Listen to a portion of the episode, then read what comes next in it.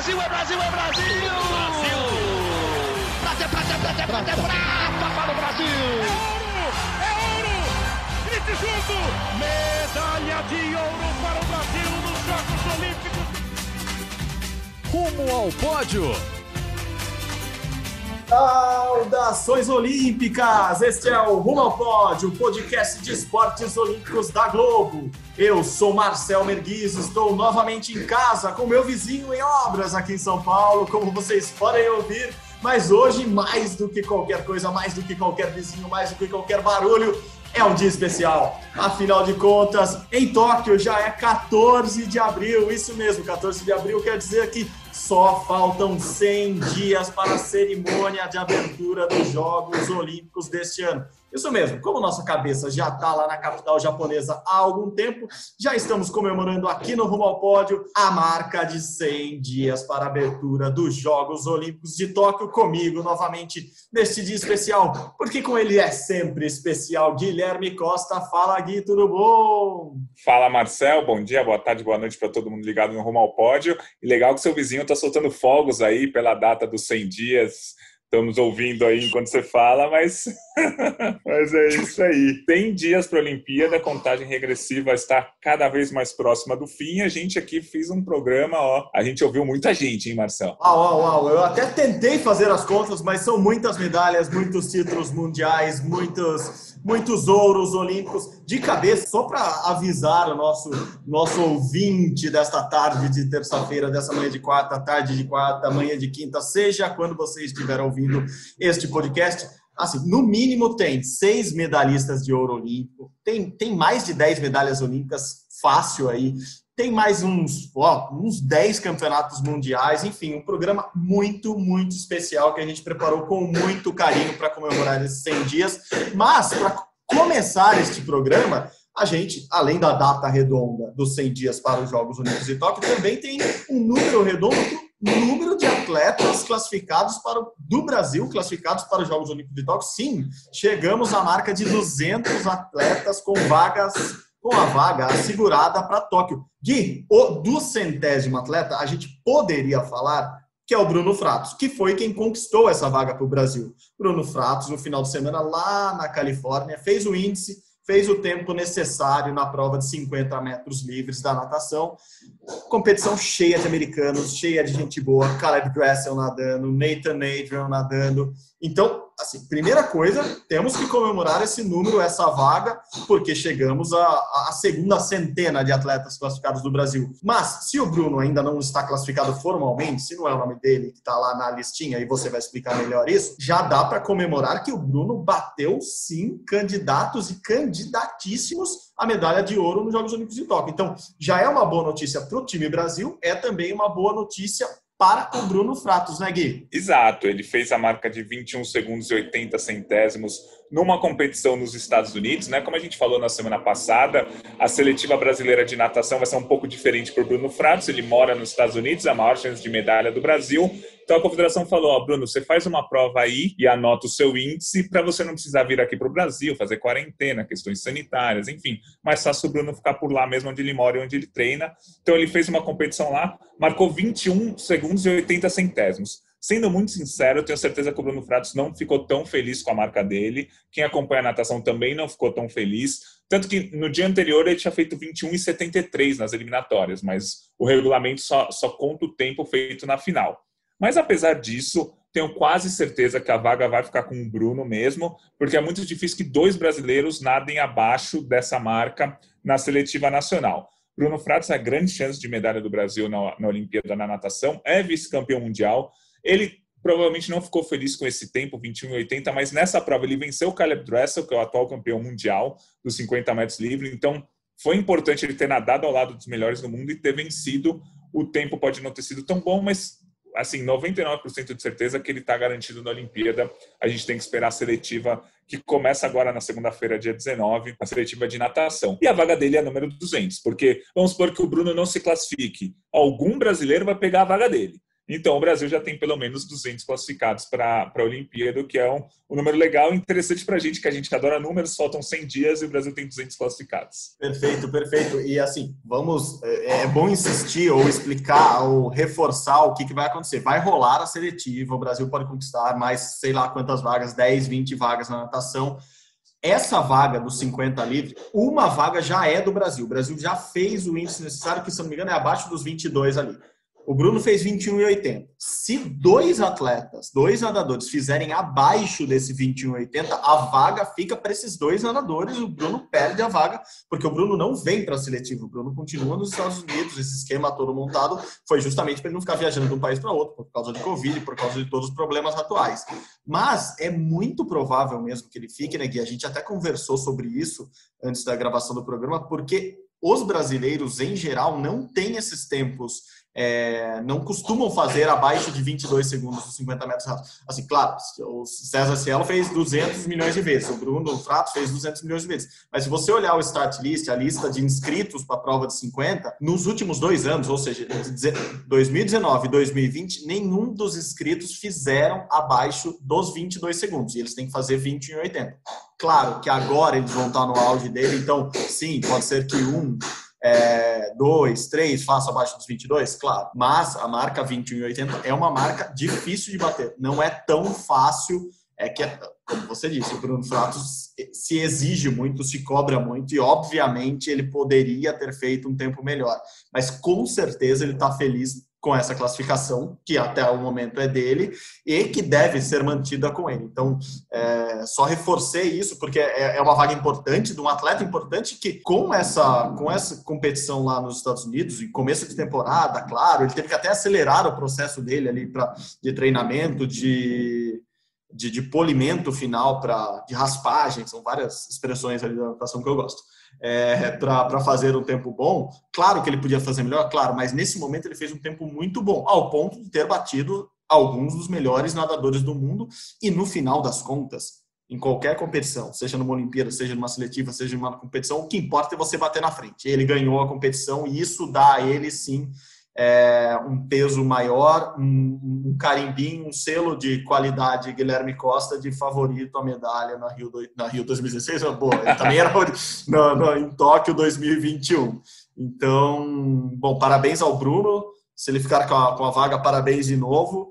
É, mas a gente vai ter que ficar atento a essa seletiva que começa dia 19 e vai até o final de semana e a prova de 50 é só no final. Então, é, uma semana para ficarmos atentos, tanto nas vagas que vão surgir, nas novas, como também nessa vaga que até o momento está nas mãos de Bruno Fratos. É isso.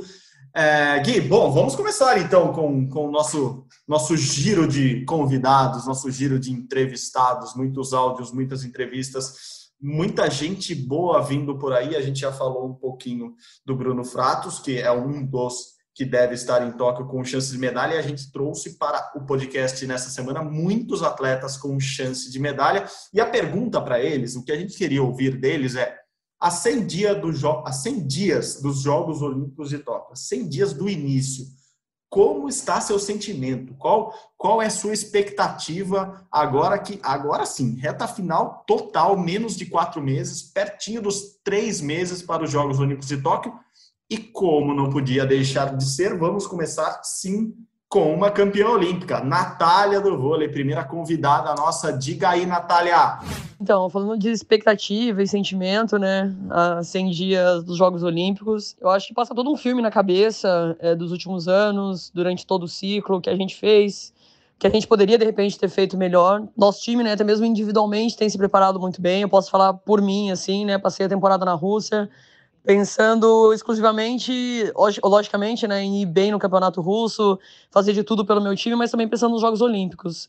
Então, estou super ansiosa para começar a treinar com o time, já estou aqui no Brasil e acredito muito é, que todas tenham se dedicado o bastante para a gente chegar muito bem lá. Então, assim, teremos peças novas de repente, né, no time esse ano, algumas jogadoras que já foram, né, estão voltando agora é, mais uma vez. Então, eu, para te falar a verdade, assim, estou bastante confiante. Acho que nosso, o nosso time tem, tem muito potencial. Acho que a gente tem muita chance de conseguir medalha, conseguir pódio, quem sabe ali, né? Um tricampeonato olímpico. E nós vamos lutar, com certeza. Acho que nós que somos brasileiros, né, gostamos de lutar, gostamos de desafios. E com certeza vontade e dedicação não vão faltar de maneira alguma. Esperando só para poder me apresentar na seleção, me juntar ao grupo, mas que a gente possa fazer, né? A gente tem a Venel ainda antes de, de ir para para as Olimpíadas. Espero então que seja uma boa experiência para a gente, né? Colocar o time em ordem. Mas o sentimento é realmente de luta, né? A gente vai lá para lutar, vai lá para dar nosso melhor. E eu tenho certeza se a gente fizer nosso melhor, a gente vai conseguir sair de lá com medalha. Não vai ser fácil, obviamente, porque a gente tem visto, nos últimos anos que todas as seleções têm evoluído, né? E temos aí China, Sérvia, Itália, Estados Unidos. Então a briga vai ser boa, mas a gente vai lá para para fazer nosso melhor e com certeza lutar por um lugar no pódio, um lugar mais alto. Bom, Gui, começamos com a Natália, começamos com uma campeã olímpica, campeã olímpica lá em Londres 2012. A Natália agora, a Natália em 2012 ainda que era uma garotona, agora sim, uma das principais jogadoras da seleção brasileira de vôlei. A seleção brasileira que a gente já tem uma ideia como vai ser em Tóquio, porque saiu a convocação de José Roberto Guimarães é, alguns problemas, mas é uma seleção muito forte, né, Gui? Uma seleção que vai brigar pela medalha. É, não, não coloco entre as três favoritas, porque as três favoritas, na minha opinião, são Sérvia, é, Sérvia Estados Unidos e China. Mas o Brasil com certeza está naquele segundo bloco ali, junto com Itália, Turquia, que pode sim conquistar medalha, só não acho que é favorito.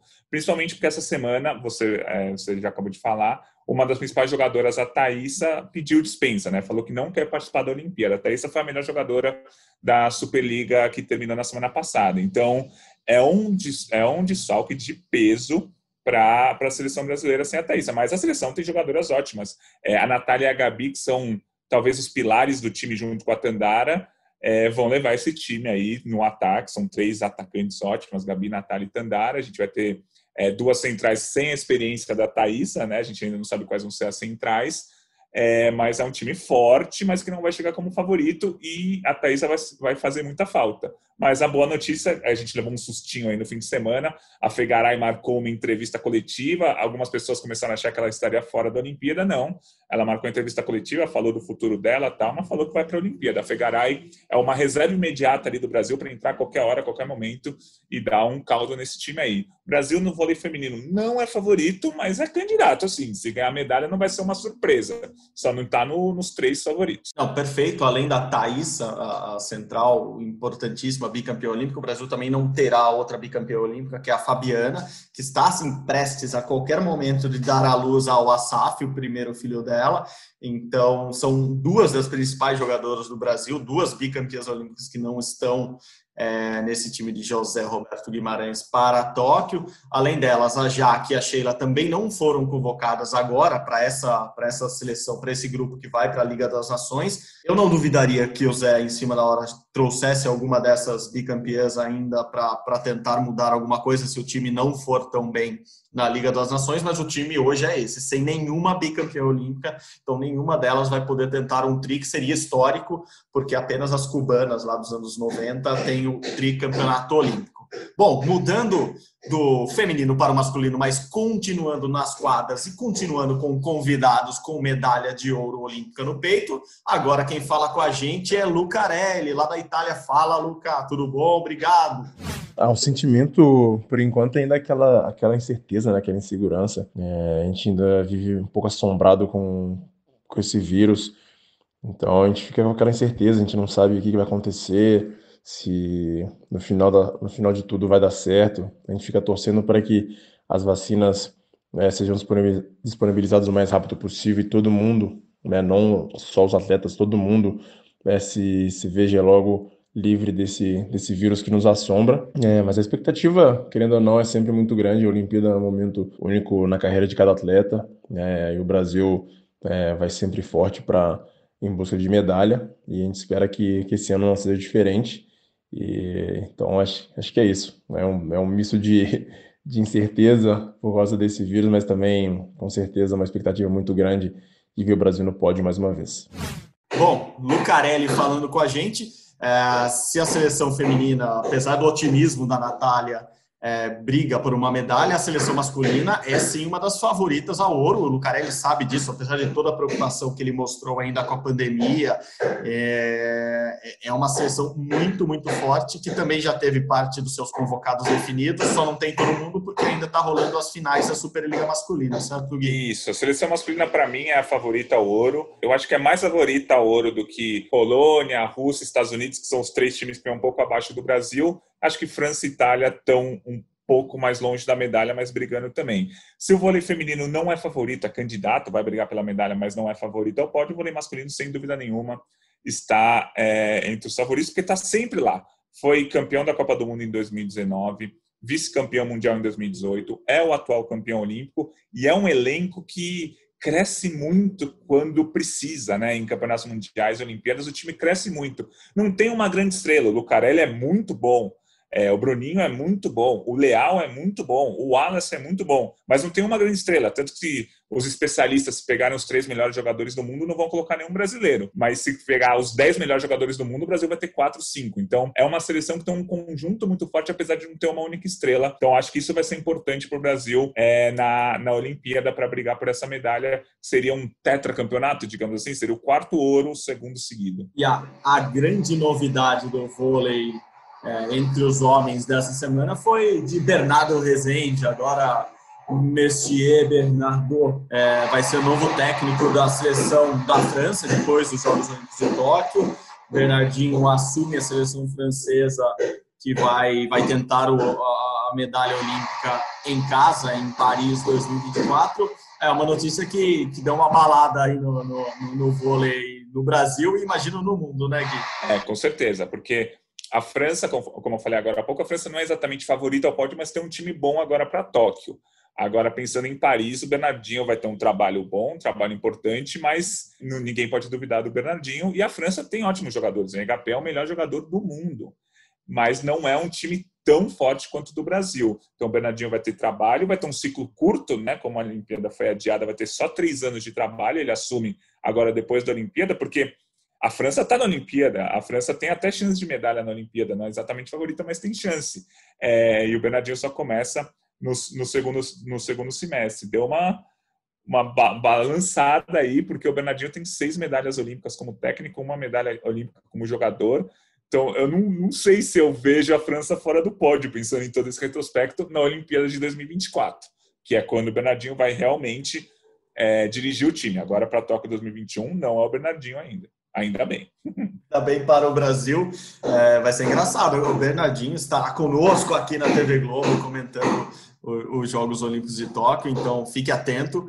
É, vai, ser, vai ser engraçado ver o, o Bernardinho dirigindo o Ngapé e todos os franceses rumo à Olimpíada em casa. É, ele que foi campeão olímpico em casa em 2016 vai tentar essa proeza de ser campeão olímpico com o time da casa novamente em 2024.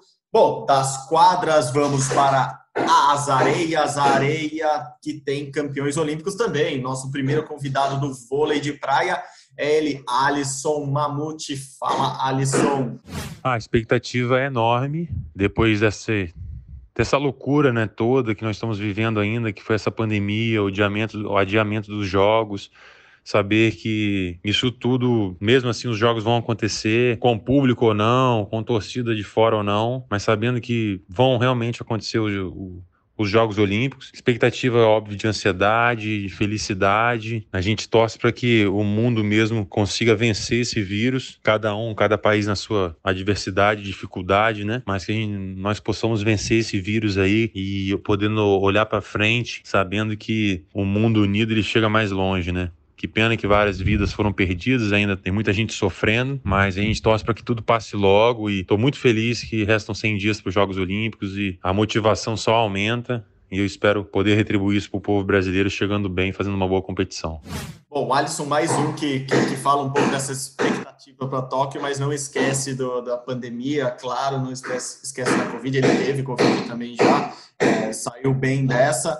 Uh, a seleção, as seleções de, de vôlei de praia, que, antes de chamar o nosso próximo convidado, que também é do vôlei de praia, tem uma curiosidade que elas são convocadas para os Jogos Olímpicos de Tóquio já há dois anos e pouco, né? Assim, uh, acho que são, pelo menos no Brasil, as seleções mais antigas convocadas para Tóquio, né? Exato. A confederação, acho que dois anos ainda não, mas um ano e oito meses a confederação já, de, já divulgou quem seriam os representantes brasileiros: Alisson e Álvaro, é, Evandro e Bruno Schmidt no masculino. Daqui a pouquinho a gente vai falar do feminino também. Mas é uma salada de duplas, né? Porque o Alisson foi campeão olímpico com o Bruno em 2016. O Alisson em 2017, ali 2018, tentou uma dupla com o André, que não deu muito certo. E aí começou a dupla com o Álvaro Filho. Fez um, um 2019 razoável. Não vou dizer que foi muito bom, acho que, se não me engano, eles foram quartos ou quinto no circuito mundial e para o Alisson, que é atual campeão olímpico, não é um resultado brilhante. É um resultado bom, mas não é um resultado brilhante. Então, acho que eles vão chegar ali como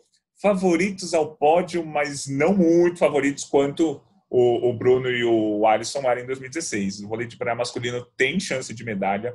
Álvaro e Alisson é, e o Bruno e o Evandro têm chances, mas a dupla norueguesa e russa, pelo menos nos últimos anos, se mostraram um pouco acima. Né? A dupla russa campeã mundial e a dupla norueguesa campeã do circuito, que soma todos os resultados. Mas, assim, é, eu tenho muita, não, não digo certeza, né, mas é muito claro que o vôlei de praia vai ganhar pelo menos uma medalha na Olimpíada.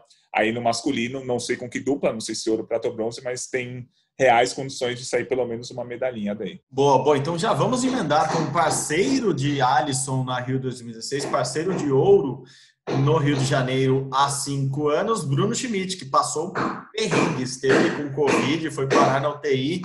Então, bom ouvi-lo e bom ouvi-lo falando sobre Tóquio, animado com essa reta final. Diga aí, Bruno. Eu acho que eu estou numa situação diferente né, de, dos demais atletas. É, visto o momento que eu fiquei internado, foram aí dois, dois meses mais ou menos de recuperação. Eu com uma volta de treinos físicos bem gradativa, de academia, é, ganho de, novamente de condicionamento pulmonar, respiratório, e isso obviamente me tirou um pouco do ritmo de competição. Mas é óbvio que eu, eu tive que refazer o meu calendário de atividades, justamente como tendo os Jogos Olímpicos em Tóquio o principal foco. Então eu tenho por volta aí com como você mesmo falou, 100 dias para estar tá planejando né, o meu melhor condicionamento físico, o ápice do, da minha performance para esse momento. Eu acho que vai ser impossível eu querer algo momentâneo, algo concreto por agora, né?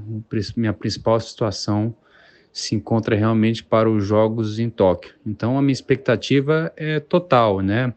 É, eu estou realmente moldando tudo para chegar no melhor para que eu possa ser no momento de Tóquio. A minha situação ela é realmente diferenciada, mas de certa forma é, eu tenho certeza que isso vai me deixar mais focado para né, uma participação olímpica na minha melhor condição possível. Né?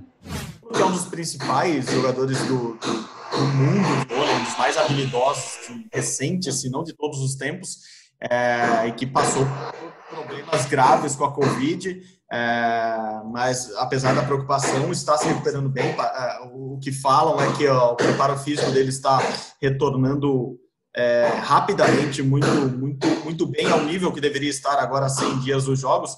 E é curioso que é, você pode até falar um pouco mais disso, Gui, mas tem pouquíssimos atletas do mundo que, que já manifestaram, eu conheço apenas essa que eu, que eu até tentei entrevistar, a, a alemã Steph Kringenstein, que foi prata na, na, Rio 2016 na canoagem, que já avisou que não vai para os Jogos Olímpicos por causa da Covid.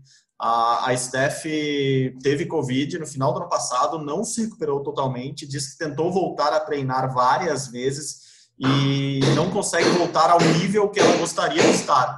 Então ela oficialmente assumiu há uma duas semanas que não que não que não vai para Tóquio, desistiu da classificação alemã para Tóquio. É, tentei entrevistá-la, troquei e-mails com ela é, há uma semana e ela falou que não gostaria de falar, que toda a declaração que ela queria ter dado ela já deu nas, nas redes sociais dela.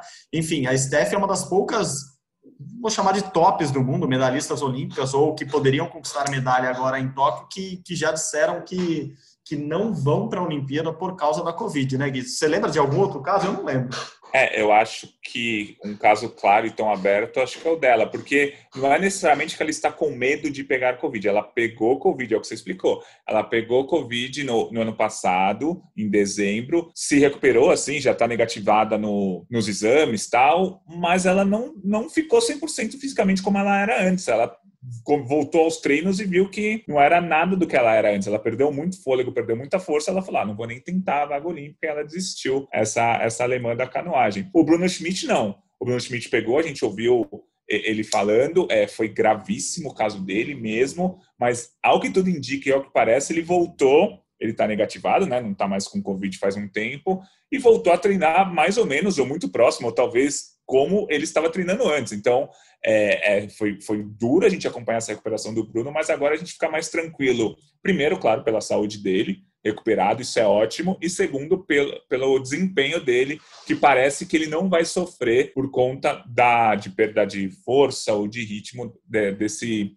desse período que ele ficou afastado. É, essa que era uma grande preocupação dos médicos hoje, que, porque como tudo na Covid, como tudo nessa pandemia, a gente não sabe muito bem como, como são os próximos meses, né? E havia uma grande preocupação de, de todo o entorno tanto da Confederação Brasileira de Vôlei, como das pessoas próximas ao Bruno, quanto do, do, próprio Comitê Olímpico do Brasil, do COB, de como ele voltaria, porque é o caso da Steph, ela não conseguiu voltar. O Bruno, um pouco tempo depois, aparentemente ele está bem e está retornando ao seu melhor nível. Então, essa preocupação que todos os atletas têm, e inclusive, pô, mais um bastidor aqui. Eu comecei com um atleta recentemente, semana passada, em off e tal, por isso até que eu não vou citar o nome dele, ele teve Covid e, e falou assim, que bom que eu saí saudável, saí bem, e porque eu estava com muito medo de pegar Covid agora, a partir de agora, nos 100 últimos dias, nos três últimos meses, porque daí é muito próximo para saber se eu vou conseguir me recuperar, se eu vou perder alguma fase da preparação que poderia ser importante para mim. Então, é, os atletas estão sim com essa preocupação e estão aumentando todos os cuidados nessa reta final, justamente por isso, assim, para não correr o risco de não ter tempo de se recuperar de uma doença que afeta basicamente, é, que pode afetar basicamente ali questões respiratórias é, tão importantes para os atletas. Enfim, bom que o Bruno tá, tá bem, tá de volta, rolou essa preocupação muito grande, mas como ouvimos aí, ele está bem empolgado para as Olimpíadas de Tóquio. Quem está muito empolgado para as Olimpíadas de Tóquio também, até porque ele ainda não tem medalha como nossos quatro primeiros convidados, é Paulo André Camilo, do atletismo, o homem mais rápido do Brasil. É, Paulo André, especialista nos 100 metros rasos, fez um tempasso na semana, no, no fim de semana que passou e parece sim que está a todo vapor para Tóquio. Vamos ouvir Paulo André. Obrigado também por participar desse Rumo Pódio Fala IPA. Fala galera, é um prazer estar falando aqui com vocês novamente. Expectativas aqui são, são, as maiores, são das maiores, né? São, são grandes, ainda mais é, com esse meu início de temporada que, que foi muito bom. Meu melhor início de temporada da minha carreira.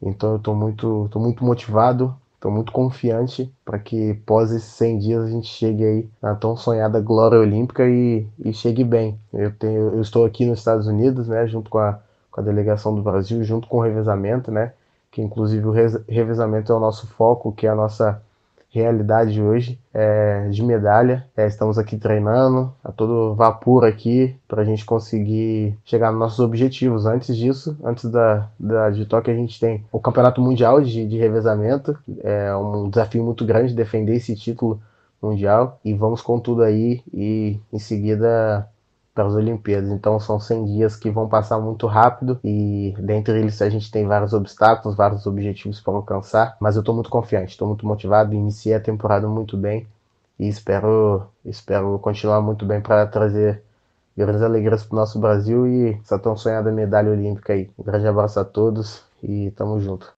Bom, Paulo André é desses atletas que ainda nem foram para uma Olimpíada, atleta novo, que a gente é, deposita esperança, se não na prova individual dele, no revezamento. Ele mesmo falou: tem Mundial de Revezamento chegando, os atletas brasileiros é, são os atuais campeões mundiais de revezamento.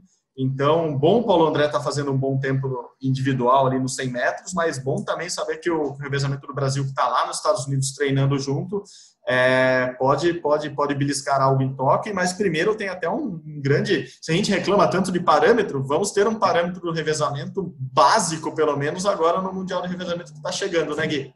Isso, o Brasil foi campeão mundial de revezamentos, como você disse, em 2019. Aí no Campeonato Mundial de Atletismo, que aí tem todas as provas, inclusive o revezamento, o Brasil foi quarto lugar, com um tempo até melhor do que tinha feito. O Brasil bateu o recorde sul-americano com aquele quarto lugar, mas mesmo assim não conseguiu medalha porque os três primeiros colocados também bateram seus recordes nacionais ou chegaram perto de seus recordes nacionais. Então, assim, a prova do, de revezamento do atletismo é sempre muito aberta, porque tem time que derruba bastão, tem time que erra passagem, tem time que é desclassificado na semifinal por pisar na linha, por queimar a largada, enfim. É uma prova muito, muito aberta, tem uns oito, nove países que estão na briga, inclusive o Brasil, mas se for uma prova limpa, que ninguém erre, o Brasil precisa fazer o melhor tempo da vida para conseguir a medalha. Fez o melhor tempo da vida no último Mundial e foi quarto, e aquele Mundial não teve ninguém errando bastão de nenhum dos países tal. Teve até o, na, na semifinal semifinais, os Estados Unidos queimaram a, a, o bastão, mas aí teve um VAR e eles foram reclassificados, é um negócio meio estranho. E aí os Estados Unidos foi para a final e ganhou medalha. É, mas é sempre uma prova aberta, cheia de meandres, e acho que o Brasil tá, tá nessa briga. E foi bom ter, ver o Paulo André correndo bem, 10,07 essa semana. O Felipe também correndo bem, 10 e 17, se não me engano, é um tempo bom. Então o Brasil está com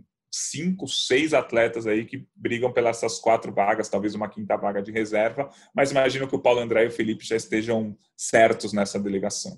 Paulo André Camilo e Felipe Bardi, os dois homens mais rápidos do Brasil na última temporada, é, dois jovens atletas. É, o Paulo André fecha o envezamento porque tem os melhores tempos, ele está muito perto de quebrar a marca a barreira dos 10 segundos. É, é, é, era o projeto dele mesmo, quebrar a barreira um pouco antes de Tóquio. Então, é, boa sorte para ele nesse Mundial de Revezamento. Quem também está em busca da glória olímpica, gostei dessa, Paulo André usou glória olímpica, é, e também pela primeira vez buscando uma medalha inédita para o Brasil, é Henrique Avancini do mountain bike. Vamos ouvi-lo. Fala, Avancini.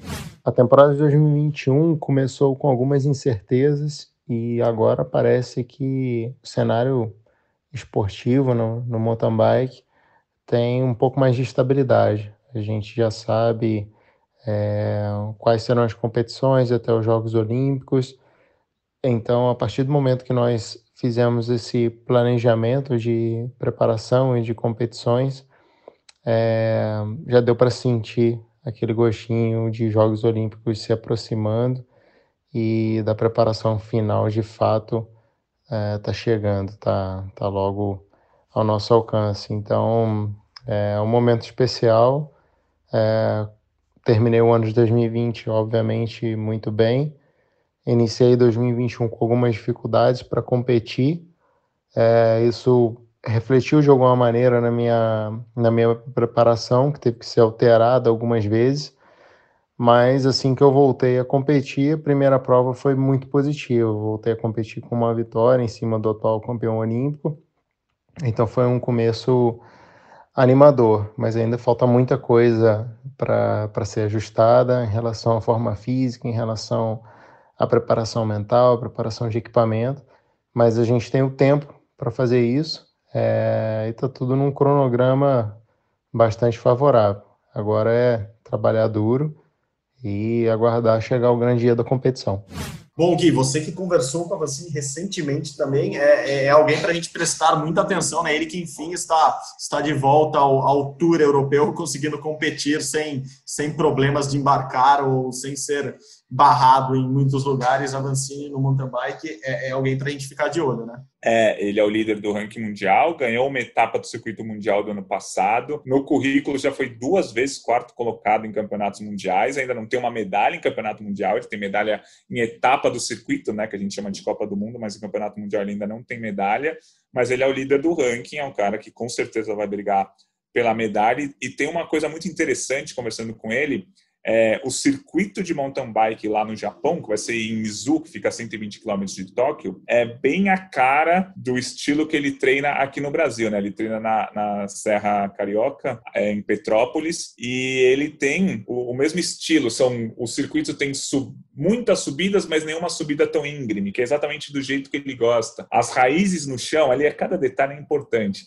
A, ra a é raiz muito no legal, chão, isso é muito legal. é, a raiz no chão do circuito do Japão é, é exatamente do jeito que ele gosta, do jeito que ele consegue fazer as descidas dele. Então, isso vai ser muito importante. O calor do Japão, o Henrique não, não pedala muito bem no frio. Ele fez uma competição recente, faz dois dias, né? A gente está gravando na terça-feira, uma competição no frio que ele ficou em nono. Uma semana antes ele tinha feito uma competição no calor que ele venceu, inclusive ganhou o Nino, ganhou do Nino Schutler, que é heptacampeão mundial. Então, o, tudo ali no Japão tá com a cara do Henrique. O clima, o percurso, ele ser o número um do ranking mundial, que significa que ele vai largar na pole position, provavelmente no, na, na largada ali do mountain bike na Olimpíada. Claro, é, são centímetros de diferença para o primeiro, para o segundo, terceiro, mas é uma diferença. Você já larga na frente, você não precisa ficar fugindo do pelotão para conseguir fazer a sua prova. Então, assim, é, vai ser bem legal o Henrique lá no, no mountain bike no Japão, porque tá com a cara dele essa prova. Não quero ser muito otimista, mas. Muito bom. E você falou de, de temperatura, os dois principais rivais dele,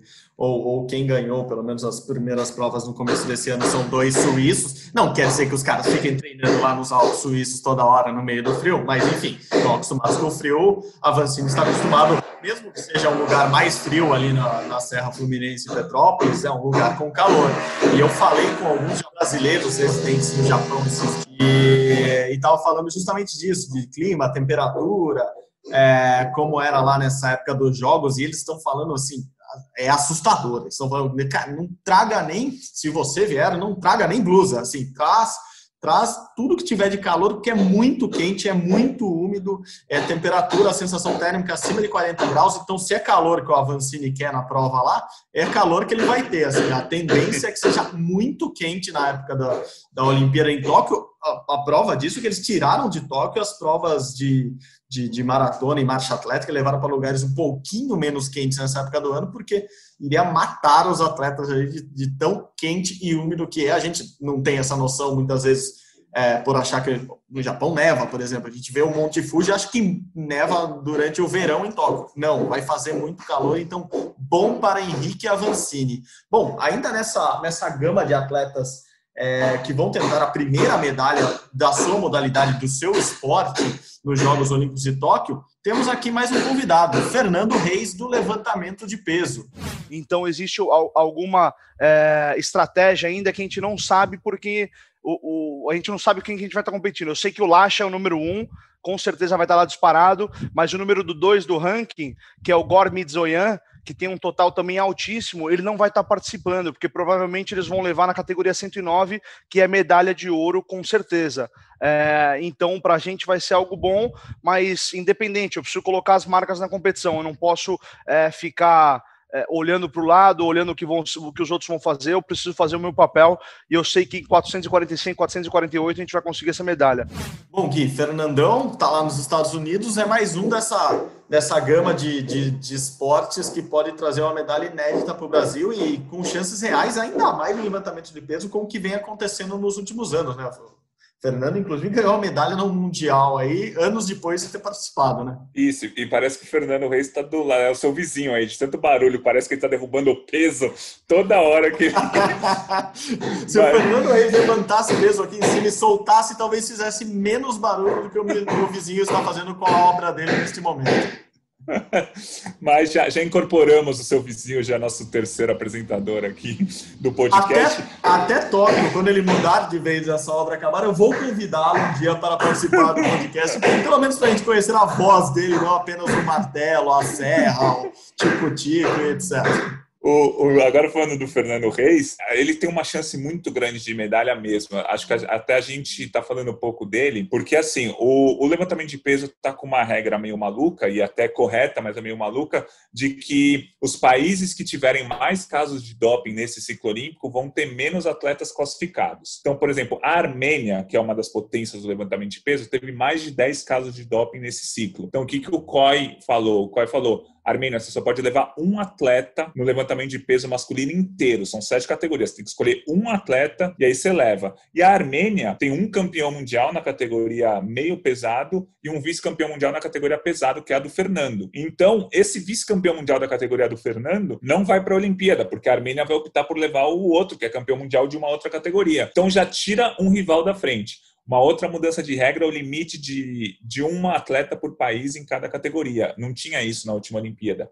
Agora tem. A Geórgia tem dois dos três primeiros colocados do ranking mundial. Ou seja, o segundo cara da Geórgia também não vai estar. Então, isso vai abrindo espaço para o Fernando, que foi medalha de bronze no Campeonato Mundial de 2018, né, depois de um doping de um atleta do Uzbequistão, é, para ganhar essa medalha. A gente tem falado pouco dele, mas é uma categoria que está ficando cada vez mais aberta. O Fernando está provavelmente vivendo a melhor fase da carreira dele. Levando para os números, o Fernando Reis é, ele precisa levantar mais ou menos 448 quilos para conseguir a, a, medalha. Ele já levantou 441 recentemente. Então, ele precisa melhorar um pouquinho, mas esse pouquinho ele está melhorando nos treinos, né? Ele está praticamente há um ano inteiro sem competir.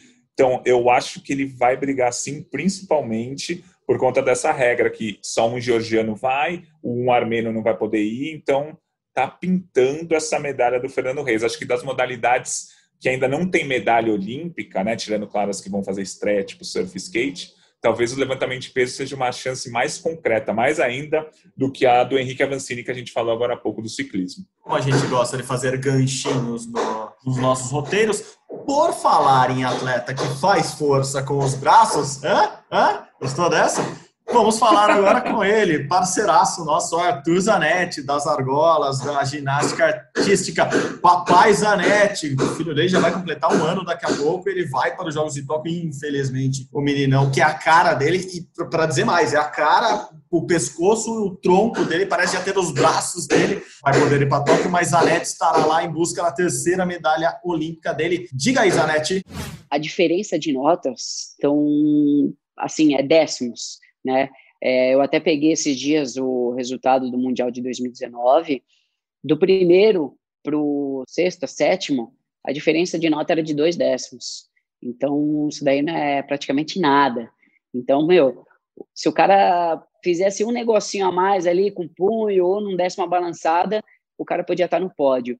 Então, eu acredito que essas Olimpíadas vai ser a mais acirrada. Quem errar menos, né, vai, vai levar né, a medalha e é o que a gente está trabalhando. É, eu estou trabalhando assim, tranquilo e sem cobrança de favoritismo, não. Eu só estou querendo fazer minha parte, é, passo a passo, né? Antes de chegar numa medalha, tem é, a classificatória, tem uma preparação, e eu estou seguindo isso daí direitinho para que tudo, lógico, né? A gente sonha com uma, com uma medalha, mas tem um caminho ainda meio longo aí para chegar até uma medalha olímpica. A NET é outra categoria. A gente falou aqui de atletas que vão em busca da primeira medalha dele do esporte. O Zanetti, que foi o primeiro medalhista da, do esporte dele, né, da ginástica artística, já está em busca da terceira medalha, que também seria um recorde. Nunca um atleta do, das argolas conquistou três medalhas, né? Três Olimpíadas seguidas. Zanetti em busca de recorde lá em Tóquio. É, e é curioso que o Arthur Zanetti não sabe, e aliás ninguém sabe, como é que estão os rivais, né? Tá todo mundo sem competir há um ano, então ninguém sabe direito como está a apresentação dos rivais. Eu conversei com o Zanetti outro dia, ele falando, a gente só sabe o que eles postam. A gente sabe que fulano tá, tá fazendo tal exercício porque ele postou na internet. O ciclano tá... Então tem, pode ter gente escondendo o jogo. Se você entrar nas redes sociais do Arthur, não tem nenhum exercício muito diferente do que todo mundo conhece. Então, assim, é, o Arthur tá, tá meio um tiro no escuro, né? Ninguém sabe como estão os atletas, mas não há dúvidas que o Arthur Zanetti vai brigar pela medalha. Ele ficou a um décimo da medalha no Mundial em 2019, ele foi vice-campeão mundial em 2018, ele foi prata na Olimpíada do Rio, ele foi campeão mundial em 2013, ele foi campeão olímpico em 2012, enfim. Ele tem um currículo tão grande que dá para confiar na medalha, mas ainda é uma prova muito aberta porque a gente não sabe como estão os principais rivais dele e os principais rivais dele também não sabem como está o Zanetti. Então, é esse jogo de, de mente aí, jogo da mente, mente da cabeça, não mente do verbo mentir, mas que o, que o Zanetti com certeza está na briga pelo pódio. E, e, eles tentam entrar na cabeça, mesmo na mente dos outros, né? A gente até falou com isso com Nathalie Morhausen, que já já estará aqui conosco de novo, com o seu sotaque inconfundível. É, a Nathalie também falava disso às vezes tem atleta que posta coisa assim, só para mostrar para o outro que está super bem, que está treinando, que está fazendo coisas difíceis e tal, e às vezes nem tá. Então é, é, é para entrar na cabeça do adversário mesmo. Você pode esconder o jogo, mas você também pode dar uma mentidinha ali pro, pro bem ou pro mal. É um jogo das redes sociais que pode funcionar sim. Bom, falamos em atleta. Olha, mais ganchinhos, mais ganchinhos. Atletas em busca de terceira medalha seguida. Mais um, agora do judô, Rafael Silva, o Baby, em busca da terceira medalha em Tóquio. Fala, Baby, tudo bom? Obrigado. É, a questão do, do chaveamento é bastante importante, assim, né? De você estar tá no pool ali dos oito cabeça de chaves, né? De você conseguir se colocar bem na chave, e aí vem a questão do, do jogo, assim. Tem atleta que você consegue lutar melhor, tem atleta que, que você já perdeu mais do que ganhou, então é, tem muito dessa, dessa questão no chaveamento, assim. É, mas eu acho que a Olimpíada é uma coisa. Quando tem aqueles aros olímpicos ali no tatame, a questão muda de figura, assim. A questão, a questão mental ela entra muito em jogo. O nível técnico ele não é que cai, assim. O nível técnico dá uma chatadinha porque mentalmente está todo mundo muito estressado ali para poder performar, é o sonho de todo mundo. Então, acho que a Olimpíada tem, tem essas questões muito diferentes. Assim, é uma competição mais rápida também, é, de uma luta para outra, ela vai acontecer de uma maneira mais rápida do que no Mundial, por exemplo, ou qualquer outra competição. Então, eu acho que essas, esses fatores assim tornam a Olimpíada algo único. Baby Gui é desses que, que tá, tá para carimbar o passaporte a qualquer momento. E não dá para duvidar, né? Assim, o, bonde dos pesadões do Brasil é o que temos de melhor no momento no, no, judô nacional, até que Mayra Guiar volte, se recupere e mostre que está com, com tudo para Tóquio também, certo, Gui? Certo, Rafael Silva, bronze na Olimpíada de Londres, bronze na Olimpíada do Rio, quinto colocado no Mundial de 2019, ele está ali no top 8 do ranking mundial ainda briga por uma vaga olímpica. Por quê? Porque tem dois brasileiros brigando para ver quem vai para a Olimpíada. Só um peso pesado pode ir. O Davi Moura e o Rafael Silva, os dois estão no top 10 do ranking mundial. Faltam três competições para decidir quem vai ser o representante do Brasil. É, eu acho que vai ser o Rafael Silva. Claro, o Davi Moura pode vir e ganhar um Grand Slam, pode vir e ganhar é, o outro torneio que tem, que é um campeonato mundial. Mas, a princípio, o que eu acho que está acontecendo, que está caminhando, é o Rafael Silva pegar a vaga mesmo. E o Rafael Silva, ele é um cara muito inteligente, ele sabe lutar bem na hora certa, né? Ele cresceu, por exemplo, nas últimas duas Olimpíadas que ele conquistou medalha. É um cara que trabalha muito bem com as punições dos adversários, ele é inteligente na luta, ele não se arrisca, é muito difícil derrubá-lo, né? Ele pesa 150 quilos.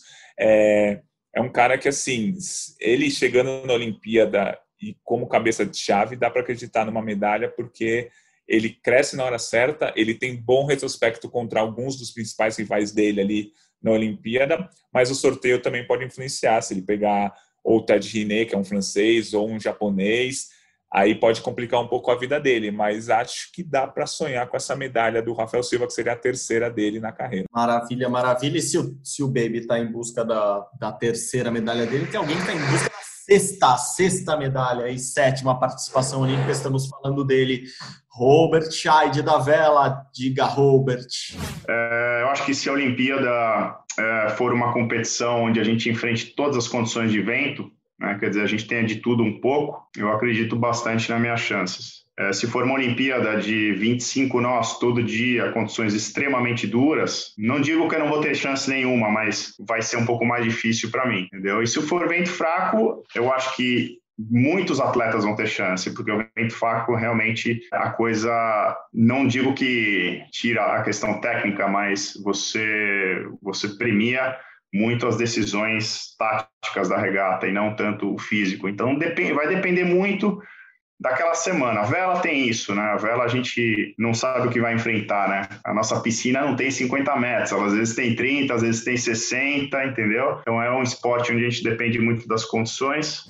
É, é incrível, né? É, ele tá indo para a sétima Olimpíada, que é um recorde, é recorde que vai, vai ser igualado ali pela formiga do, do, do futebol. É, mas já tem seis medalhas, cinco medalhas olímpicas e seis participações, e a sexta que não veio em casa, justamente no Rio, é, ele foi quarto, né? Então não dá para duvidar que o Scheid vai chegar em Tóquio com muita chance de medalha. E ele falou uma coisa que é, que é o que todo mundo do, dos esportes, principalmente aquáticos ali no, no mar, né, estão, estão dizendo. A Baía de Tóquio pode, pode ser muito calma, mas também pode vir um tufão e mudar tudo. Então, o pessoal da vela e do surf está muito atento às condições climáticas lá lá na Bahia de Tóquio para saber como vão ser esses jogos, Gui. É, o Robert Scheid não vai chegar como favorito, acho que é a primeira vez na carreira dele, né? Ele tem seis Olimpíadas nas costas, cinco medalhas, e quando ele não foi medalha, ele foi quarto colocado aqui no Rio. Eu acho que é a primeira vez que ele não chega como favorito, isso ele também sabe porque nos últimos campeonatos mundiais ele não ficou entre os cinco primeiros, ele não é um dos cinco primeiros no ranking mundial, mas nunca pode, nunca a gente pode duvidar do Robert Scheid, e ele é um cara com a experiência dele ali, ele vai saber para onde ir, para onde ele sabe para onde o vento vai, ele sabe para onde os atletas vão, ele sabe como é que vai estar tá a, a corrente do mar para saber o que é melhor para ele. Ele é muito experiente nisso. Ele vai perder um pouco de desempenho por causa da idade. A média da idade do, dos principais rivais dele é de 25 anos, ele está com 47, quase 48. Na verdade, acho que ele já fez 48 anos. Ele tem quase o dobro da idade dos maiores rivais dele na categoria laser. Isso pesa um pouco, mas a experiência talvez pese mais e ele conquista uma medalha, mas ele não é favorito. Mas assim, não tem como tirar ele de da lista dos candidatos, da gente achar que ele com certeza vai brigar pela medalha. Vamos aproveitar aqui e mandar parabéns para Robert Chat, que faz aniversário daqui a dois dias. Então, se você está escutando este podcast agora na quinta-feira, dia 15 de abril, parabéns, Robert Scheid, fazendo 48 anos, como você disse, dobro da idade de muitos dos rivais dele lá, mas mais do que o dobro, triplo, quádruplo de experiência do que a maioria deles. É, as medalhas certamente vão pesar muito a favor do Robert, que ele que deve saber onde o vento faz a curva. Esse com certeza sabe, porque entende muito de vela, entende muito de vento, de vento, controla os ventos. O menino Robert, que vai em busca de mais uma medalha, e se o Robert na vela vai em busca de mais uma, tem o pessoal do skate que vai em busca deles, mas a primeira da modalidade do esporte, porque o skate estreia nos Jogos Olímpicos em Tóquio e o Brasil chega com muita força, principalmente entre as mulheres, e é com elas que a gente vai falar agora. Vamos, vamos emendar várias mulheres convidadas aqui. A primeira delas, a querida Pamela Rosa Diga Pan. Tenho certeza se Deus quiser, aí vamos trazer duas ou três medalhas. Nosso sonho é ter três brasileiras no pódio, né? E eu falo isso porque o ano de 2019 foi muito bom. Cada competição você via era duas brasileiras no pódio. Sempre. Nunca mudou, praticamente. Então a gente fica muito feliz com tudo isso e, e muito focados para 2021. É isso. Estamos falando de mulheres no, no, no topo, é, no street feminino. A gente vem repetindo já faz mais de um ano aqui, né? A chance do Brasil fazer pela primeira vez na história um pódio triplo não pode ser descartada. Pamela Rosa Raíssa Leal, a Fadinha e Letícia Buffoni têm sim grandes chances de fazer esse pódio triplo lá em Tóquio. Lembrando que hoje, com o ranking congelado há cerca de um ano, elas são primeira, segunda e quarta do ranking mundial. É, exatamente. A Pamela líder, atual campeã mundial, a Raíssa vice-líder, atual vice-campeã mundial, a Letícia quarta no ranking mundial, não participou do Campeonato Mundial de 2019 aqui no Brasil por conta de lesão, mas a Letícia talvez seja a que tem um maior currículo entre todas, porque conquistou muito ali de 2014 a 2017. Então, as chances de um pódio triplo são grandes. O Brasil nunca chegou numa Olimpíada com tanta chance de fazer um pódio 100% verde e amarelo. Eu acho que vai acontecer? Acho, acho que não. Torço para que aconteça, sim mas é que é muito difícil as três estarem no dia delas para conquistar a medalha. Mas eu imagino duas medalhas, aquele negócio, se vier só uma medalha nessa, nessa prova, eu não vou estar feliz, não. Tem que se vir pelo menos duas. Olha, não, não fala isso. Por favor, um, um ouro eu tô feliz. Se vier um ouro, eu tô feliz. Se vier uma prata, eu vou ficar. Eu vou, eu vou lembrar de você no dia. Eu vou lembrar de você no dia. Pode ser. Exatamente. Essa prova do street feminino. E trazendo para o resto do skate, né? O Brasil é muito forte no street feminino. Tem chances no parque feminino, mas não é exatamente favorito. Tem muitas atletas ali que vão brigar pela medalha, mas elas não entram como favoritas.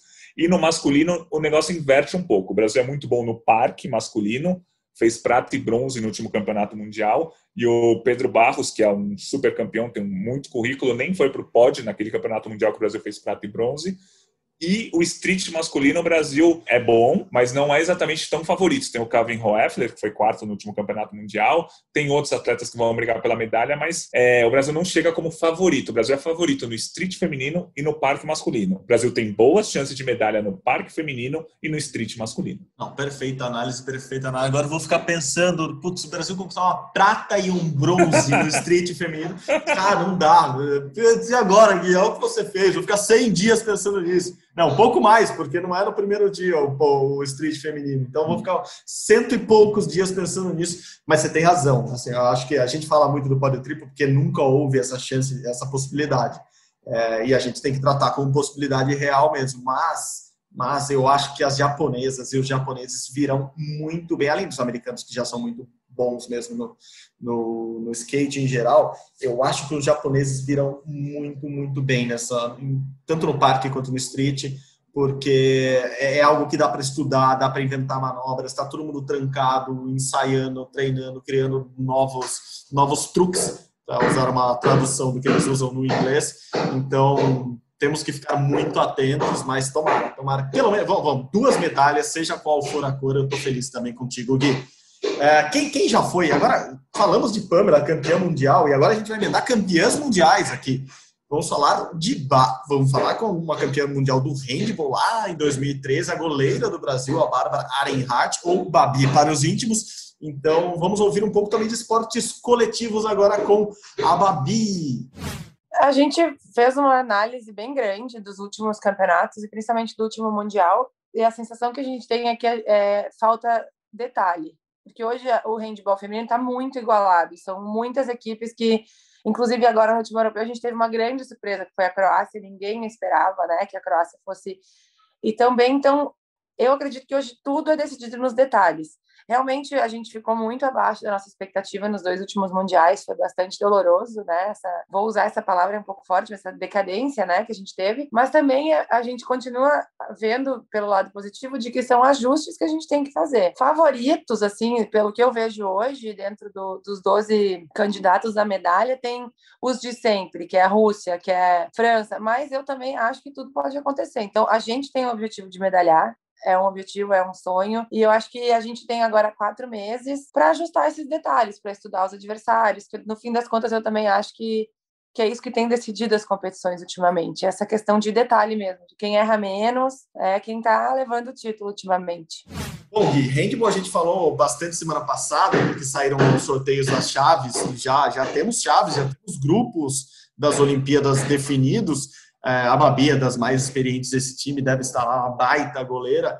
É, ela fala em chance de, de medalha, né? É difícil cravar, mas também não dá para descartar o Brasil nessa, né? Exato, não dá para descartar. O Brasil está longe de ser favorito, talvez até não seja aqueles candidatos, né? Tem uns seis ou sete fortes candidatos, mas assim não tem como descartar. O Brasil, apesar de ter feito um ciclo olímpico ruim, não fez, não ficou entre as 15 primeiras colocadas nem no Mundial de 2017, nem no Mundial de 2019 o Brasil faz alguns jogos bons. Então, a, a gente, sei lá, pensa no, num jogo contra a França no Mundial, num jogo contra a Noruega no outro Mundial, pensa num amistoso ali que o Brasil empatou e fala: nossa, se elas jogarem assim na Olimpíada, o Brasil tem chance. Mas o Brasil não chega como favorito nem candidato, mas aquilo, se você está numa Olimpíada, você faz dois, três jogos bons, você já está na semifinal. O handball é assim. E o Brasil tem condições de fazer esses dois ou três jogos bons, mas tem que estar tá no dia, tem que acontecer tudo certo para o Brasil ganhar essa medalha. A gente torce para que aconteça? Torce muito para que aconteça. Mas não é o mais provável que aconteça. Mas, assim, não dá para duvidar desse time também, que tem muitas remanescentes daquele título mundial de 2013 que o Brasil foi campeão. Sim, sim, sim, perfeito. Inclusive, a Lê Nascimento está de volta à seleção, ela que já foi melhor do mundo, assim como temos a Duda, o da Morim, que, que já foi eleita melhor do mundo também, uma das melhores defensoras do mundo. É, então, o Brasil tem muito, tem muita gente boa ali. Bom, Tô, me apoio em você. Se fizer dois jogos bons na primeira fase, já está nas quartas de final. As quartas de final é um mata-mata que você ganha, está na briga por medalha. Então, não descartem o handball feminino do Brasil.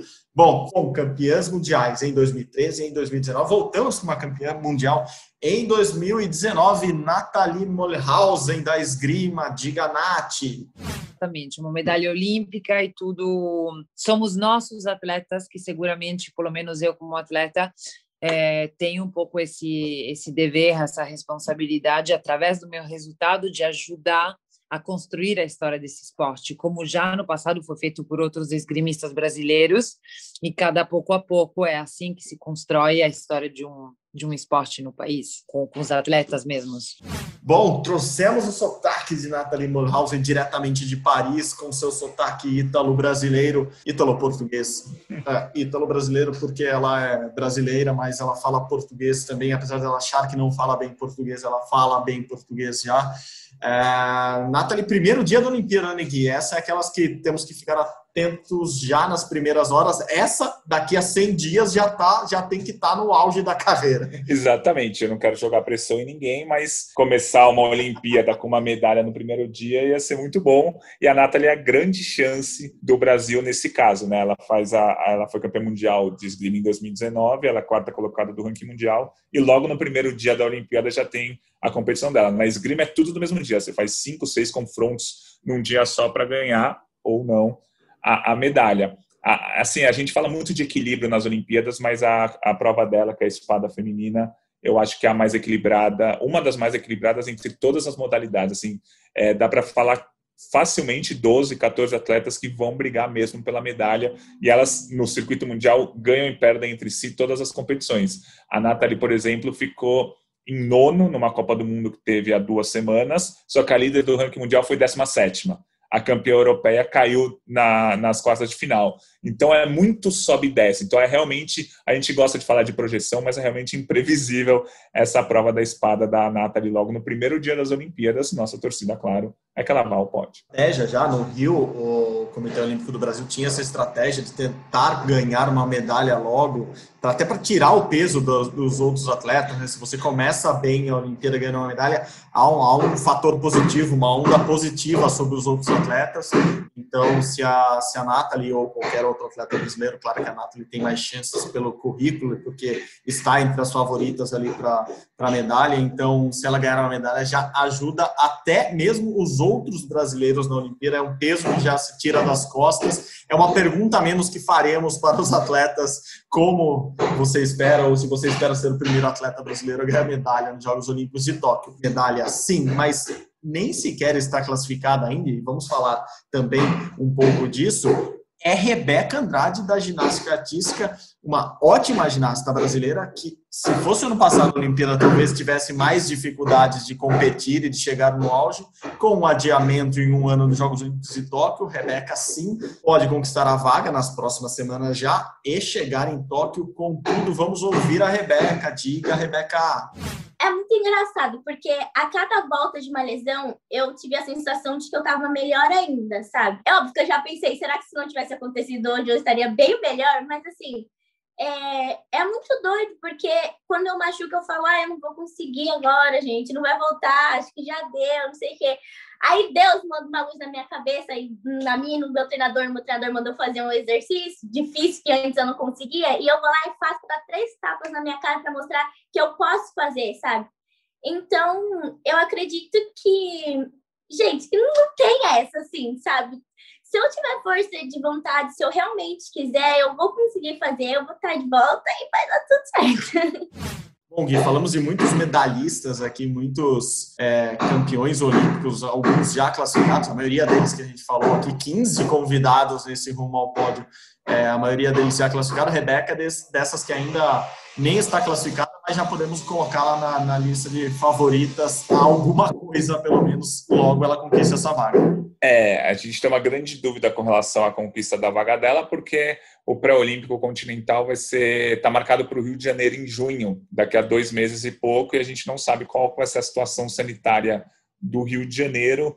A gente, infelizmente, imagina que não seja uma situação tão boa. Mas a competição está marcada, ela está treinando para essa competição, esse Pan-Americano ser aqui no Rio, para tentar a vaga olímpica. Ela sofreu com tantas lesões nos últimos anos, é, dá até uma dor no coração falar, mas ela sofreu uma lesão no fim de 2015 e disputou a Olimpíada 2016 baleada, e ainda assim foi finalista. Aí ela tinha tudo para ganhar medalha no Mundial de 2017, se lesionou meses antes. Aí ficou fora do Mundial de 2017 e competiu baleada no Mundial de 2018, porque ela ainda não estava totalmente recuperada da lesão. Baleada no Mundial de 2018, foi finalista também por equipes.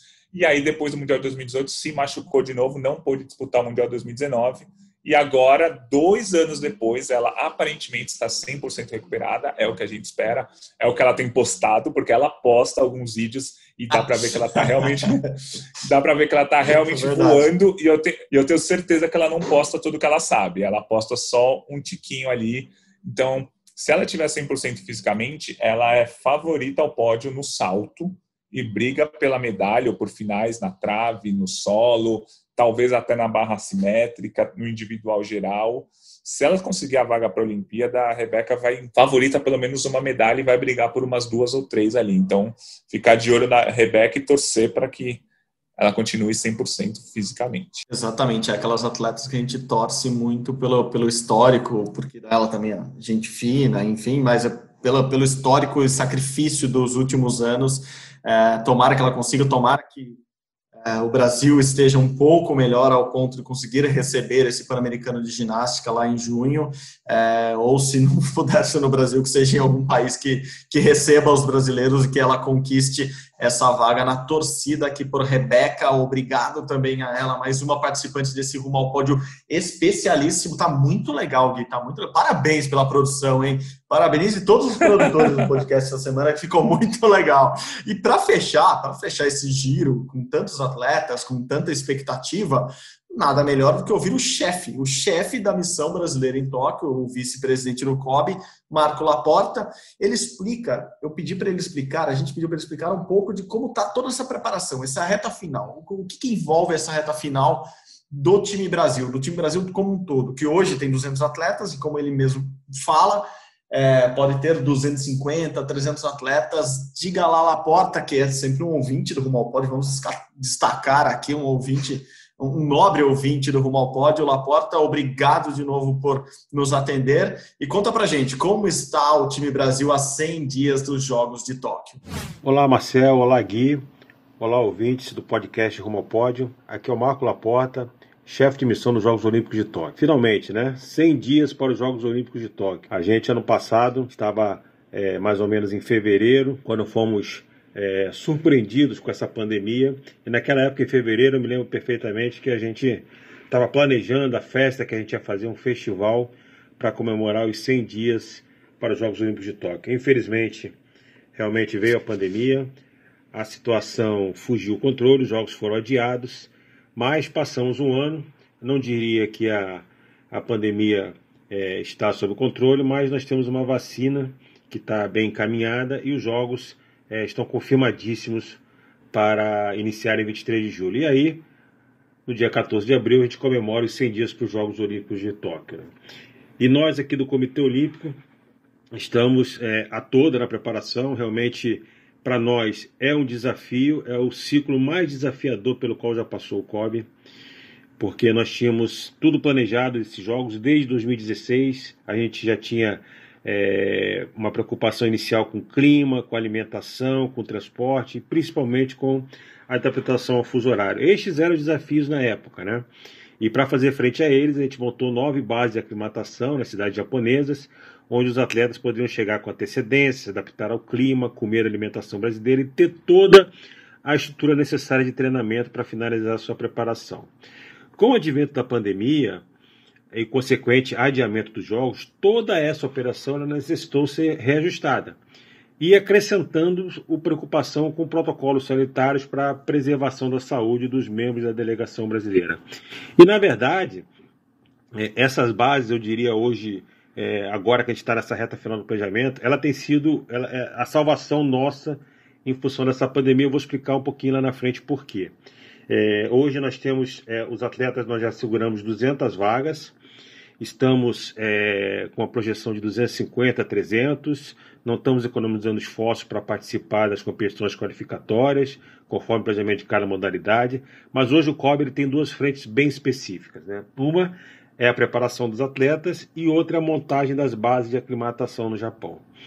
Em relação à preparação dos atletas, a nossa missão Europa, montada em 2020, que permitiu o treinamento de vários atletas, mais de 200 atletas em Portugal e outros países da Europa, Hoje nós vemos quanto que ela foi fundamental. os resultados que hoje os atletas brasileiros estão obtendo naquelas competições que retornaram, alguns bons resultados, elas se devem muito a nós termos possibilitado a continuidade do treinamento naquela época lá no passado.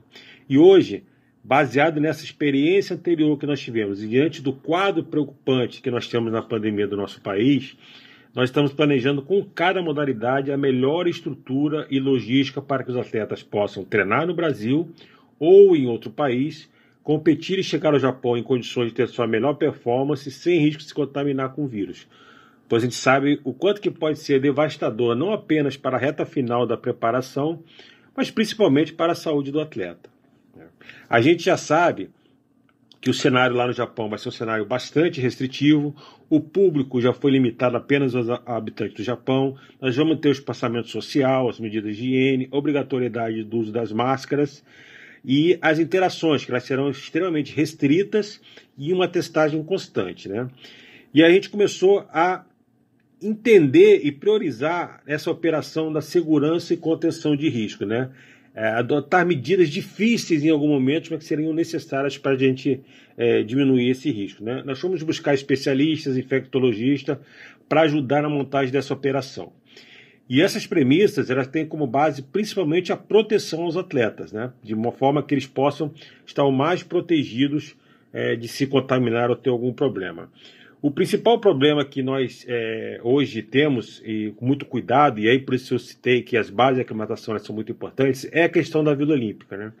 Se nós olharmos a vila, ela passa a ser hoje um local com um risco de contaminação é, um pouco alto. Por quê? Porque nós estamos hoje, vão estar concentrados na Vila Olímpica atletas de 206 países diferentes. E nós temos um prédio lá, um bloco, onde o Brasil vai estar hospedado, que não é só o Brasil que fica, tem outros países, então vão estar lidando com elevadores e andares compartilhados com outros países. Tem um refeitório com uma circulação estimada de 2.500 pessoas se alimentando sem máscara. Então a gente entende que é um risco maior ali, apesar de todos os cuidados que a gente tem certeza que vão ser tomados pelo comitê organizador. Então, o que, é que nós planejamos? Nós planejamos estender o máximo possível a permanência das modalidades dos atletas nas nossas bases de aclimatação. Por quê? Porque as bases de aclimatação nós temos um ambiente muito mais controlado, com uma menor circulação de pessoas, e todas as pessoas que são do mesmo grupo. Então a gente é, trabalhou bastante em cima dessa operação nas bases, de forma que a gente possa ter é, os atletas chegando lá, e aí a gente traçou todo, estamos traçando todo um planejamento com as modalidades para que os atletas corram o menor risco possível, que eles possam se preparar adequadamente e chegar em condições de ter um grande resultado. Que grande resultado é esse? Eu sempre falei, até quando eu participei ano passado do podcast, que eu não tinha dúvidas que nós faríamos um melhor resultado do que 2016. E não foi uma, uma afirmação de chute, né? Ou fanista querendo passar alguma motivação, não. É baseado em resultados dos resultados que tinham acontecido em 2019. Um vice-campeonato histórico no quadro de medalhas dos Jogos Pan-Americanos, que não acontecia desde São Paulo, de 63, e vários campeões mundiais, vários, é, várias medalhas conquistadas em campeonatos mundiais. Então, tudo indicava e a preparação que a gente estava acompanhando os atletas, com poucos problemas de lesão, que a gente teria um grande, é, um grande resultado. Hoje é um pouco mais difícil da gente prever isso. Eu ainda tenho um, um, um sentimento que o resultado será muito bom. Se vai bater o resultado do Rio, hoje é difícil. Por quê? A gente perdeu um pouco do parâmetro. A gente não tem, as competições estão voltando, são competições que às vezes é, não contam com os principais atletas, outras contam e os resultados são, são importantes, mas a gente não sabe exatamente como que os atletas vão chegar e vão estar em Tóquio. A gente tem um sentimento de que o resultado será muito bom, mas não temos como assegurar é, nenhuma, nenhuma projeção de medalhas. Eu acho que o importante nesse momento realmente é que os atletas estejam prontos, preparados e o COB não vai medir esforços para que isso aconteça. Nós estamos com o nosso treinamento é, do Time Brasil, o Parque Aquático Maria Lenca, a Areninha da Ginástica funcionando a pleno vapor. Passei lá essa semana, é, com a Beatriz Ferreira, Ana Marcela, Agatha e Duda, a Mayra, é, toda a equipe de ginástica masculina e feminina. Estão trabalhando forte e muito bem para chegar nos jogos e fazer um, um grande resultado. E agora, realmente, essa reta final é trabalhar para que tenha a melhor estrutura possível para os nossos atletas, a gente possa estar lá em julho se Deus quiser, comemorando muitas vitórias do Brasil, muitas vitórias é, que possam alegrar o nosso povo e nos passar um pouquinho de esperança nesse momento difícil. Tá? Obrigado pelo convite, por ter participado dessa edição de 100 dias do Toque do Podcast. Eu que sou um fã do, do Rumo ao Pódio e sucesso para todos. Estamos contando com a torcida de vocês em Tóquio. Um abraço. Bom, fechamos, Gui. Fechamos todos os entrevistados essa semana e gostei muito do que o Laporta falou. Primeiro que ele é sempre sincero com a gente, então, assim como ele fez lá no começo de 2020, quando no primeiro rumo ao pódio de 2020, que era o ano olímpico, ele contou a meta de medalhas do Brasil. Ele até lembrou disso aqui. É, ele disse que o Brasil podia sim superar os Jogos Olímpicos do Rio, o número de medalhas, uh, que já era o recorde dos Jogos Olímpicos do Rio. Ele, acha que, ele achava que o Brasil podia bater esse recorde. Agora ele destaca de novo que está é, é tá mais difícil fazer essa avaliação. Acho que a gente concorda com ele. Mas eu vou destacar outras coisas que ele falou. Primeiro, planejamento. Ele falar que é o quão está sendo difícil e desafiador esse ciclo. É, imagino se a gente aqui, se os atletas estão tentando fazer esse plano é, estão com dificuldades. Imagina quem planeja o plano de todos juntos, né? É, que no caso é o COB, que, que comanda esse time Brasil. E gostei também desse destaque que ele disse, isso é notícia, quem ouve o Rumo ao Pódio sempre tem notícias exclusivas aqui, muitas vezes em primeira mão.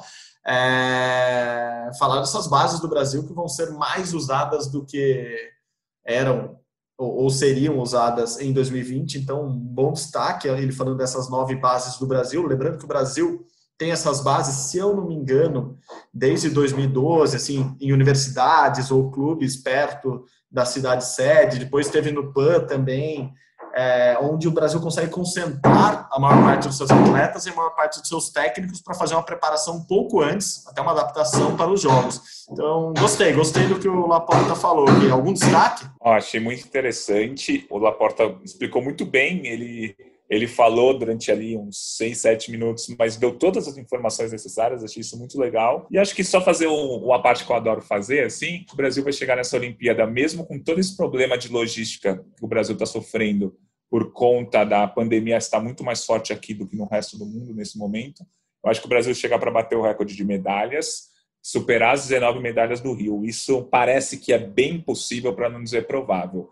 Agora, superar os sete ouros do Rio acho um pouco difícil, principalmente porque muitas das chances de ouro do Brasil é, batem entre si. Por exemplo, o Medina e o Ítalo são grandes chances de ouro, mas só um deles a ganhar. A Raíssa, a Pamela e até mesmo a Letícia no skate são chances claríssimas de ouro, só que só uma vai ganhar. Quer dizer, espero que só uma, no, no máximo só uma vai ganhar. É... Ou elas organizam um empate aí para dar dois dar, ouros. Mas... Olha, não, vamos levantar isso, que tem empate, porque é por nota. Se elas tirarem não, a mesma é... nota nota o campeonato inteiro, tem desempate? Conta aí, eu não li essa regra, esse detalhe da regra do skate. Oh, confesso que eu não sei, mas o skate são sete notas, contam as quatro melhores. Provavelmente se empatar nessas quatro melhores, a quinta, a sexta e a sétima valem como desempate. Eu imagino que seja assim mas também não tenho certeza. Semana que vem a gente mostra. Mas, enfim, eu acho difícil o Brasil chegar a sete ouros porque muitas chances acabam uma acabando com a outra, porque são muitos, muitas provas que o Brasil tem chances de, de ouro um contra o outro. No parque masculino, o Brasil fez prata e bronze no último Mundial e ainda tem o Pedro Barros, que já foi campeão mundial. Então, são três atletas que têm chance de medalha de ouro, mas só um deles, no máximo, pode conquistar. Acho que por isso que o Brasil não vai conquistar os sete ouros da última Olimpíada. Talvez cinco, estourando seis, mas torço para 43 ouros aí.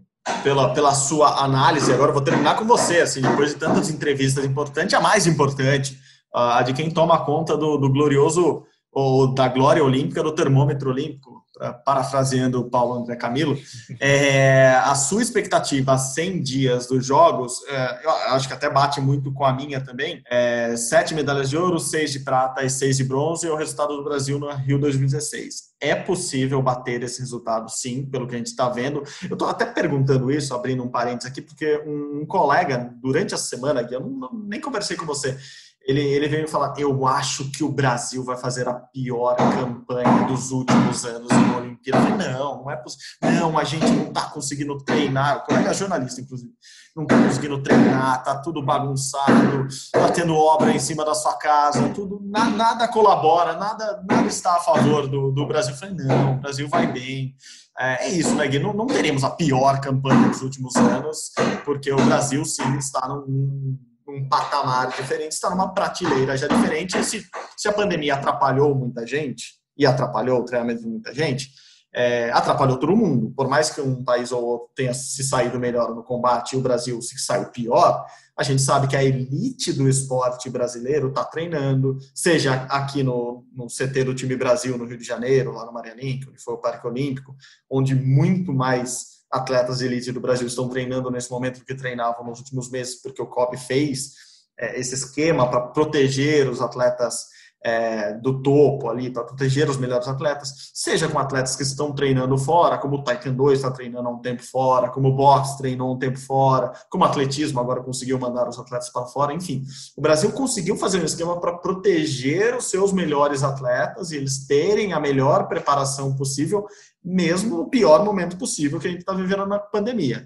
Então, foi isso que eu falei com o meu colega, é isso que eu estou repetindo aqui. Eu acho que o Brasil não vai fazer o pior, acho não, tenho certeza que não vai fazer ter o pior desempenho dos últimos anos, como eu acho que o Brasil tem muita chance de, de, de repetir um resultado histórico e muito bom, como foi na Rio 2016, porque os investimentos ainda é, respingam do, do que foi feito pra, na, no ciclo de preparação para Rio 2016. Como o próprio Laporta disse, Brasil em 2019, agora há dois anos, se eu não estou enganado, porque a pandemia sempre confunde as datas, o Brasil fez um, uma baita campanha nos Jogos Pan-Americanos. É parâmetro para a Olimpíada? Não, é diferente, claro, mas é um parâmetro interno. Você consegue usar isso como parâmetro para, para, para projetar o que você pode fazer nos próximos anos. Então, eu acho sim que o Brasil tem grandes chances de bater esse, esse, esse, esse recorde no número de medalhas, ali com 20 medalhas, por exemplo. Mas, claro, é, mais do que uma Olimpíada com baixo nível técnico, é outra coisa que eu ouvi muita gente falando. A Olimpíada vai ter baixo nível técnico. Não acho que vai ter baixo nível técnico. A gente está vendo recordes mundiais sendo quebrados em vários esportes mas eu acho que ela pode ser uma Olimpíada com várias surpresas. E daí, surpresa, uma hora é para você, uma hora é para o outro. A bola bate na, bate na trave, uma hora entra, uma hora sai. Eu acho que o Brasil tem grande chance de ter muita bola na trave entrando nessa Olimpíada. Diga lá, sua avaliação final. Exato, concordo também. Concordo que assim, o, o, Brasil teve muita sorte, digamos assim, de o skate e o surf entrarem no programa olímpico. Isso vai render quatro, cinco, talvez seis medalhas a mais para o Brasil, que o Brasil não teve nem chance de conquistar em 2016. Esse é um ponto. O segundo ponto é o COB, inteligentemente, inteligentemente é, não deixou nenhum atleta de ponta, aqueles caras que têm chance de medalha, sem treinar nessa pandemia. Dava um jeito, manda para o exterior, abre um treino aqui, vai para o Maria Lenk, vai para não sei onde, mas todos os atletas que têm chance de medalha na Olimpíada do Rio treinaram de algum jeito. Podem ter tido um pouco de dificuldade aqui, um pouquinho ali, mas treinaram. Acho que isso é importante também falar que o COB conseguiu fazer isso. Um terceiro ponto, é, aí eu acho que é um pouquinho mais negativo, é que eu, pelo que a gente analisa, poucos atletas surgiram nesse ciclo olímpico. As principais chances de medalha do Brasil ou são dos novos esportes, skate, surfing, ou são de atletas que já estavam no auge ou no pico, ou estavam muito bem no último ciclo olímpico. Por exemplo, a Martine Grael, o Isaquias e o Erlon da canoagem, é, a seleção de vôlei masculino que está pouco renovada, a Agatha do vôlei de praia, o Bruno Fratos, a Ana Marcela, o Darlan, o Nori, a Mayra Guiar, é, a própria Nathalie, todos esses já estavam muito bem no último ciclo em 2016. Alguns ganharam medalhas, outros não. Mas todos eles estavam muito bem em 2016. Então, eu vi pouquíssimos atletas surgirem nesse ciclo, do tipo, pô, olha, em quatro anos esse cara surgiu. Por exemplo, o Taekwondo fez surgir a Milena Titonelli, o Ícaro, Miguel, são alguns nomes. O judô vai com as mesmas chances de medalha do, da última Olimpíada. Os pesos pesados e a Mayra Guiari. Só não vai ser a Rafaela Silva por causa do doping. Não surgiu nenhum judoca para brigar, para valer por uma medalha. A ginástica, a mesma coisa. Rebeca e a Flávia já estavam na última Olimpíada. O Zanetti o Nori também já estavam na última Olimpíada. Então, muita, muita gente, muita gente veio da última Olimpíada. Pouquíssimos surgiram nesses cinco anos. É, não vou dizer que é preocupante, mas acho que vale a gente pôr isso aí na cabeça, porque daqui a três anos vai ter uma outra Olimpíada e a gente vai ver quem é que vai estar na outra Olimpíada. Alguns desses que eu citei que estavam em 2016 vão estar em Tóquio, talvez não estejam em Paris. Mas acho que vale essa análise. Poucos atletas surgiram nesse ciclo. Não, e é uma belíssima análise que tem vários pontos para a gente analisar. Eu acho que um dos principais é o investimento que foi feito no, ciclo Rio 2016, que foi muito alto, tanto iniciativa privada quanto é, governos, iniciativa pública no geral. Então, acho que tem isso. E vai ser algo para a gente ficar esperto a partir de 10 de setembro. A Olimpíada acaba dia 9, dia 10 de setembro a gente vai ter que prestar atenção nisso para saber esses experientes, esses medalhistas olímpicos, eles vão seguir no ciclo do, de Paris 24, porque é um ciclo menor, de três anos, ou não? Eles vão aposentar e daí é um problema ainda maior para o Brasil, porque daí é um ciclo menor que você não conseguiu renovar seu time e terá menos tempo para surgirem novos atletas. Então, é isso, o destaque é perfeito. Tirando o surf e o skate, que são esportes novos, além de ter atletas novos, é, os outros destaques do Brasil estão no final de carreira, se não se aposentando agora, encaminhando para o final. Então, uma belíssima análise que boa para a gente fechar, é uma reflexão e voltamos a falar disso em 10 de setembro. Não brincando. É uma bela análise para a gente pensar no ciclo de Paris, que vai ser um ciclo totalmente diferente, assim como foi esse, um ciclo de cinco anos, com uma pandemia no meio, o ciclo de Paris, que ainda vai ter um resquício de pandemia, vai ser um ciclo de apenas três anos com campeonatos mundiais atolados ali no, no, ano seguinte. Depois, o Brasil, por exemplo, já tem o PAN de, de Santiago em 2023. Depois já tem a Olimpíada em 24. Então, bela análise. Acho que encerramos bem esse podcast com muita análise, muita entrevista. E que venham esses próximos 99 dias, Gui. Exatamente. Sempre um prazer fazer o podcast ao seu lado. É, fazendo uma pequena nota de bastidor, a gente já combinado, vamos tentar falar menos, a gente tem mais de 15 entrevistados tal. Não conseguimos falar menos, mas acho que valeu a pena. 100 dias para a Olimpíada aí, acho que vale um podcast mais longo mesmo. Era especial mesmo, vai estar no nosso título lá destacado na, na página do GE. Globo, podcast especial. Espero que não esteja com 100 minutos. Estou até com a mão na cabeça aqui para quem não está vendo. Nossos editores que nos perdoem. Espero que os 100 dias não tenham 100 minutos de podcast, mas se tiver, serão 100 minutos prazerosos. Espero que todos vocês tenham gostado. Gui, prazerzaço de novo. Muito obrigado. Muito obrigado mesmo.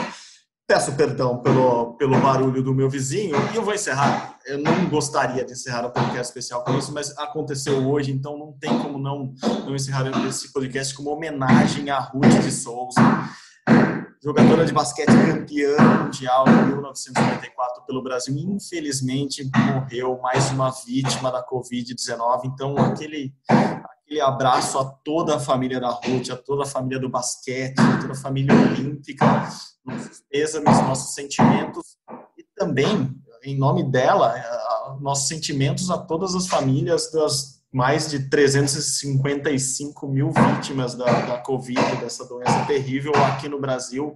A gente sempre tenta trazer um pouco de, de alegria, um pouco de informação, análise, um pouco, um pouco que o esporte traz nesse momento para a gente, mas ficam nossos, ficam nossos sentimentos, fica o nosso, nosso abraço a todos é, não queria encerrar o podcast assim, mas acho necessário pelo, pelo momento que vivemos no Brasil e que sim, a gente vem falando isso há algum tempo, que a Olimpíada seja uma luz de esperança, um primeiro passo ali para o fim dessa pandemia e de congratulação de toda a humanidade.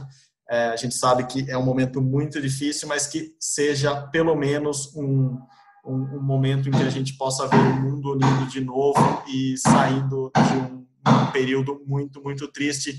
Gui, grande abraço. Até a próxima, até semana que vem. Valeu, sempre um prazer estar ao seu lado no Rumo ao Pódio e um abraço para todo mundo. Valeu, Gui. Bom, como vocês sabem, o Rumo ao Pódio é uma produção minha, Marcel Merguiz e do Guilherme Costa. A edição é dos nossos queridíssimos e ótimos editores Leonardo Bianchi e Bruno Palamin, que também são muito especiais e recebem um abraço caloroso nesse episódio especial que eles estão tendo que editar hoje. A coordenação, vocês sabem, também é de Rafael Barros e a gerência de André Amaral. Você encontra o nosso podcast lá na página do GE, ge.globo rumo ao pódio, com todos os outros podcasts, os outros episódios, os 90 episódios. Também estamos indo rumo ao centésimo episódio, logo, logo chega. Ou vai lá no Globoplay e você consegue acessar todos os podcasts da Globo ou nos seus agregadores de podcasts preferidos. Muito, muito obrigado de novo pela companhia. 100 abraços, mil abraços, um milhão de abraços a todos vocês. Até semana que vem. Saudações olímpicas. Tchau, tchau.